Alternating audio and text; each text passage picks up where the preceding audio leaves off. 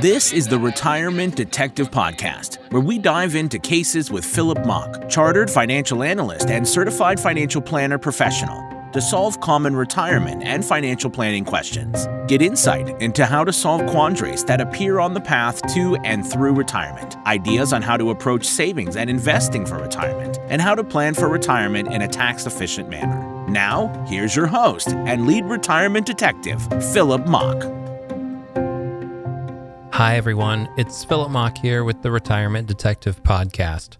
In today's episode, we're going to open the box of behavioral finance for a little bit today and talk about the non numbers side of investing. In particular, I want to look at one of the biases that I feel like I see really commonly, both in retail investors and professionals alike, because we are all human, and that's confirmation bias.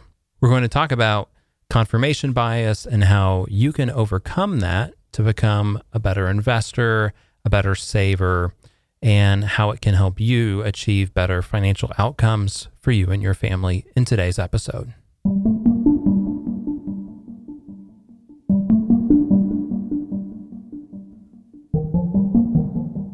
When most people think of finance, they think of numbers some sort of junior or senior level finance course in college, perhaps, time value of money, what is a stock, what is a bond. That's what most people think of when you say, I work in finance, or I think about finance, or I had a finance class. But there's a whole other side of finance that's very important, and that's behavioral finance. And it's a less famous side of finance, I think, but it's no less important. And behavioral finance analyzes the the bias, uh, the biases, and the cognition errors that are inherently present in all of us because we're human beings. We're not perfect. We're not machines. And what are they? How can they be classified? What are these different biases? How can we overcome them? And what can we do in daily life to make sure we don't find ourselves entrapped by them? Because when you make an error as a result of a cognitive bias or a emotional bias, then there's probably some sort of fallout from that. I want to jump into real quickly what are cognitive errors and what are behavioral or emotional biases. So, cognitive errors are are basically like think of it like a brain glitch. You maybe saw information and didn't process it correctly. Um, you may also have a lack of training. It could be topic related that you know uh, you haven't been trained in that area as much, and so your your analysis is maybe slightly flawed. Cognitive errors have they're non-emotional, so they have to do with a flaw in your calculation, a flaw in your reasoning, but nothing really to do with how something makes you feel or some emotional response that comes from that. Usually, cognitive errors can be overcome through education, through training, through repetition, uh, and recognition. I mean, once you are aware of uh, a, a, cognitive error that you present frequently, you can take some steps to overcome that. And we'll talk about what I mean by that. But emotional biases are a little more challenging because those are biases that exhibit themselves in finance that result from something that causes an emotional impulse response or some sort of um, behavior or feeling. And that can be different for all of us, maybe um, based on your upbringing or your history. One person to another will exhibit different emotional biases. For instance, in general, people that grew up in the Great Depression tend to be excellent savers and tend to not spend money um, freely. And that's an example of a way that their history, their upbringing, things that they've experienced during that incredibly, incredibly challenging time have carried through throughout their lifetime and impact them even today. There's all sorts of other issues that we all carry with us that impact how we think about finances. So, again, cognitive errors are sort of like brain glitches, and emotional biases are sort of like everything else.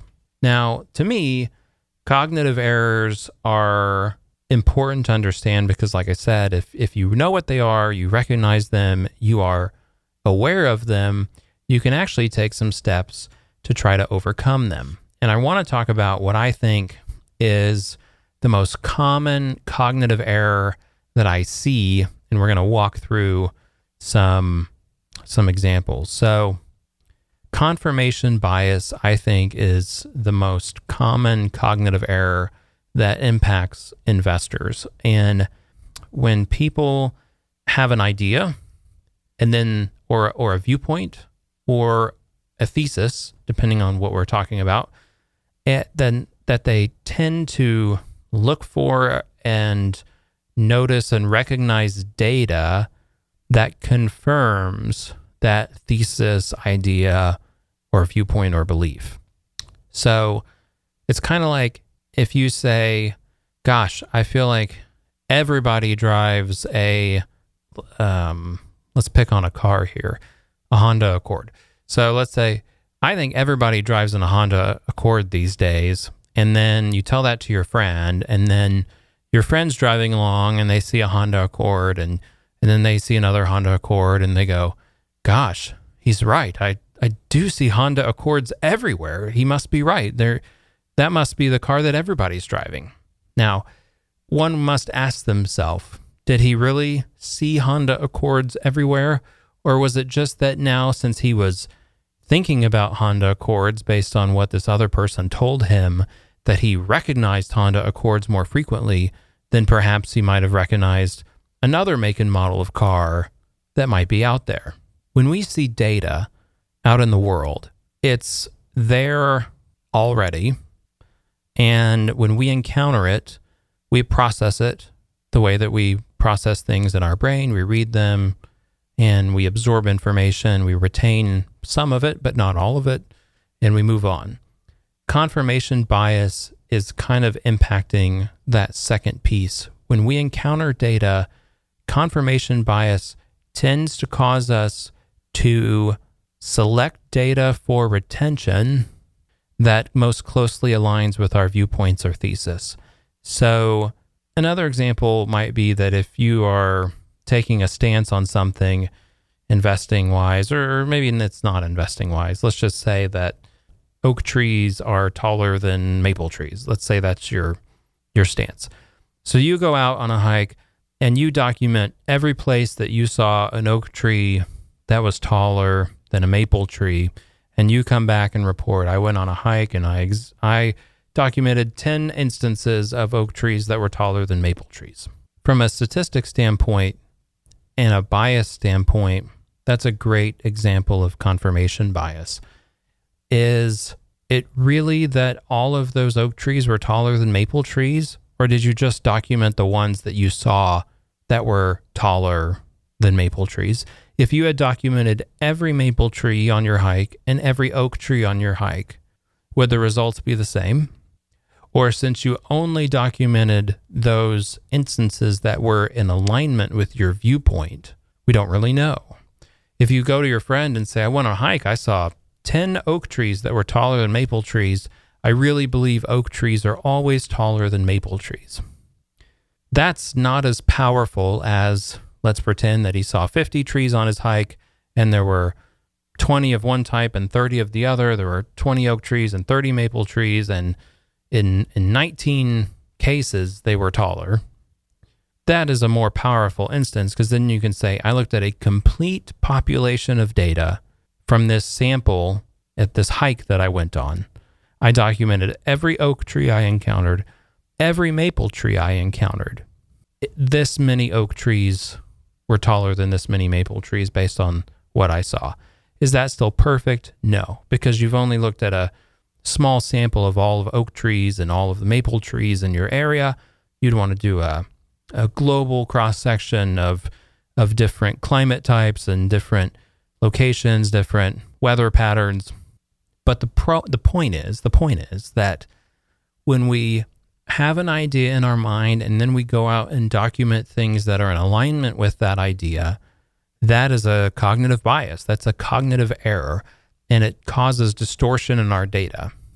When you take that and apply it to investing, you can have flawed returns potentially or, or flawed investment thesis. So let's say that you're meeting with friends and maybe you're having a few beers and all your friends have all just retired and they're investing and they they all tell you that hey we've all started investing in this stock. Um, abc widgets company and abc widgets is a, a, a pretend fake company by the way but let's just say abc widgets they say is we're really expecting this company to do extremely well.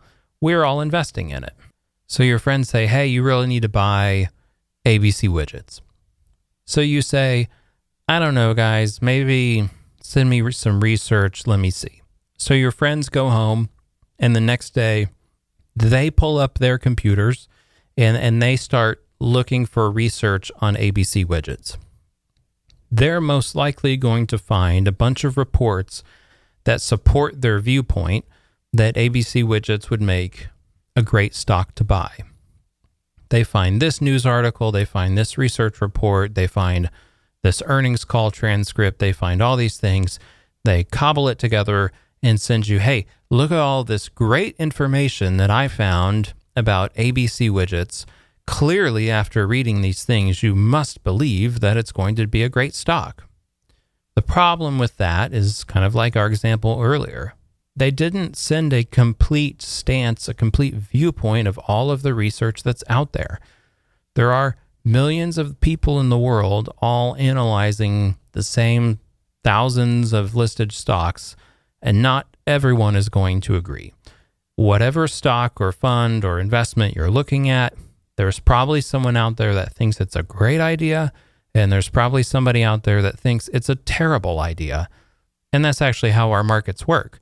When you buy something from the markets, you're also buying it from someone that's selling it and vice versa. So anytime you're buying, somebody else is selling. Anytime you're selling, somebody else is buying.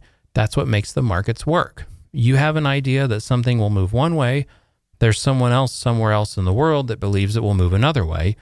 We all deal with confirmation bias, whether you're a retail investor or you're a professional like me, or you work at a giant institutional money manager and everything in between, this is something that we all must deal with and make sure that we don't fall victim to.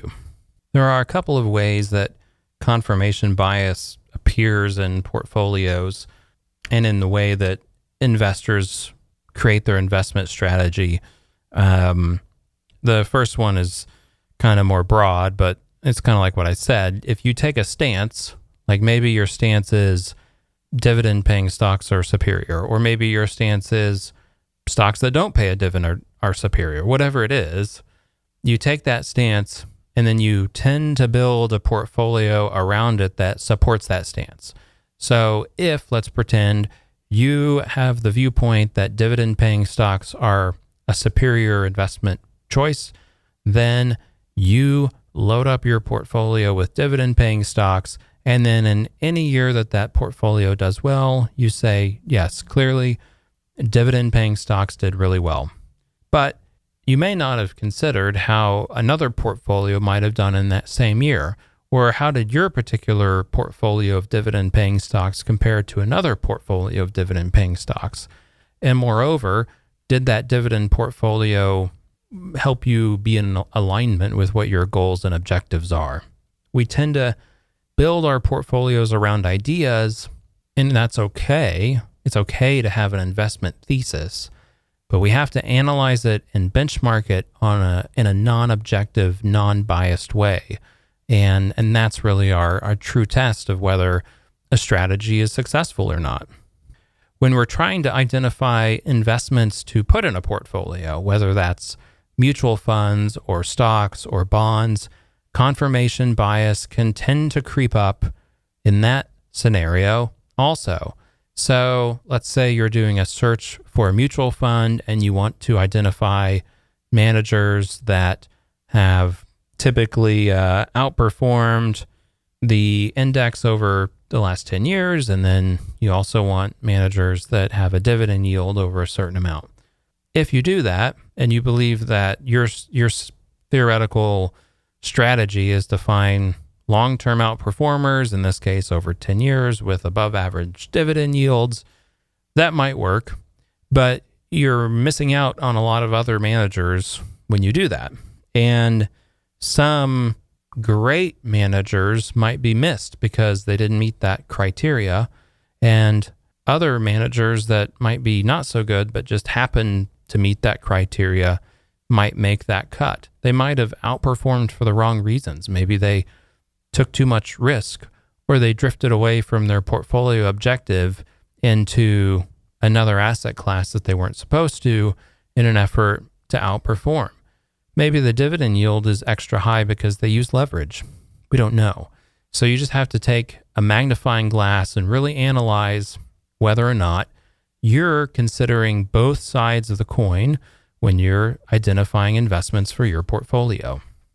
Another case that is really common, I think, is with executives, and they have a lot of their own company stock. So when a company has executives, they are often paid salary bonus, but then they also get some stock compensation from their employer, whether it's through restricted stock or restricted stock units or stock options. All of those are vehicles to buy shares of the company. And the reason is that um, current theory on, on this is that when executives have more company stock, they're going to be incented to see the company do well because their own financial livelihoods are increasingly uh, vested in the company as a result of their increasing exposure to the company through its stock. And therefore, when the company does well, they do well, and investors do well, and everything's all in alignment. Now, prudent investing would generally dictate that you do not want to have a stock concentration because if you have a stock concentration and something terrible happens to that stock and they go bankrupt, you could lose out on all that money. And if you had a concentration in that stock, a, a large amount of your portfolio was in that stock, then your portfolio is taking an outsized hit from the loss of that stock going to zero. We get around this through diversification and say, well, you only want, you know, a minimal amount of your portfolio in one company. And that way, if that company goes bankrupt, then the loss to your overall portfolio is small. It's the classic you don't put all your eggs in one basket analogy. If you have a concentrated position, and in my career, I've seen upwards of 90% of executives' net worth in their own company, that's extremely concentrated. That is definitely all your eggs in one basket, so to speak. Executives tend to think highly of the companies that they work for, and they obviously work hard and they're talented people and um, are, are generally convinced that the company they work for has a superior product or a superior strategy, or they're positioned in a superior market, or they have a process that's superior, or they have a research and development team that's superior. They have something that's their secret sauce that positions them well compared to their competitors, compared to their peers, and therefore their company is a great investment because they they know it so well and and they work inside and and they're they really believe that they're poised to do great things with their company. Therefore, they tend to tune out the alternatives, which are maybe their competitors are actually better at that product, or maybe that is not the optimal market for them, or or maybe their strategy isn't that good, or maybe something else. But they tend to say, I believe my company is excellent at all these different things, and therefore I'm comfortable holding all this stock in my company. And that's really dangerous for a couple of reasons. Obviously, if they're wrong and something catastrophic happens, then they could lose out on an enormous amount of their net worth that was tied up in their company. It could be avoided if they would consider, you know, that they could be wrong, that it might be wise to diversify. Of course, given the fact that they're executives and they're extremely intelligent, they probably know their competitors really well and have already analyzed their pros and cons, their strengths and weaknesses, and would have a good retort on why such and such competitor is actually inferior and, and all of this. But at the end of the day, the diversi- diversification element is extremely important and missing in that type of scenario. Confirmation bias, I think, is important to overcome in that situation because you have to say, well, but I might be wrong. And that's just kind of diversification in general and why it's a good idea for all of us. Uh, you know, lots of people say, well, this asset class has outperformed for the last decade. Surely it will outperform again. I'm going to just put all my money in there. Well, you might be wrong. Or this stock has outperformed its peers for so long, and I just really believe that they're going to continue to do so. Well, you might be wrong. Or I believe that this company is going to continue to do so well because they're one of the top companies in the market. Everybody uses their product. I don't know anybody that doesn't use their product.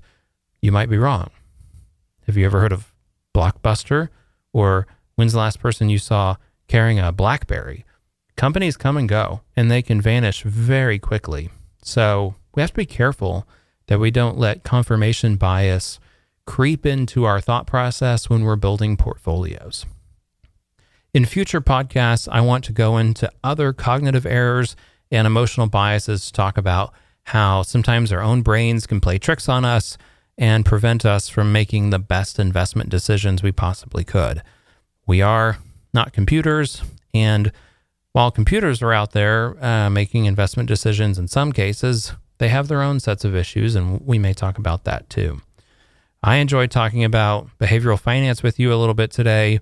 It's a really interesting part of finance that I don't think gets the headlines and news bites that it should, but it's a really important thing to understand so that you can recognize in yourself when you might be making an error and and how you can overcome that. And the key in especially in the case of confirmation bias is to just try to look at a broad equal sample of all the data that you encounter, not just the data that supports your position.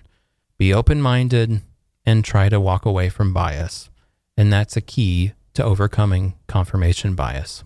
That's all for today's episode. We'll see you next week.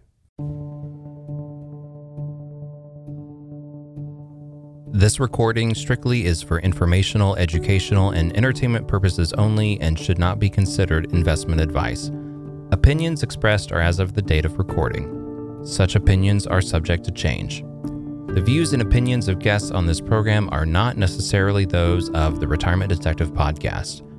The Retirement Detective Podcast is not affiliated with any guest or his or her business affiliates unless otherwise stated. The Retirement Detective Podcast does not guarantee the accuracy or the completeness of the data presented herein. The Retirement Detective Podcast shall not be responsible for any trading decisions, damages, or other losses resulting from or related to the information, data analysis, or opinions or their use. Past performance is not a guarantee of future results. All investments are subject to investment risk, including possible loss of principal. Individuals should seriously consider if an investment is suitable for them by referencing their own financial position, investment objectives, and risk profile before making any investment decisions. This podcast is not solicitation to purchase or sell securities or a solicitation for advisory services. This podcast is not engaged in rendering legal, financial, accounting, or other professional services, and nothing in this podcast should be relied upon as rendering legal, financial, accounting, or other professional services. Philip Mock is not a detective or law enforcement officer, and any reference to such is for entertainment purposes only.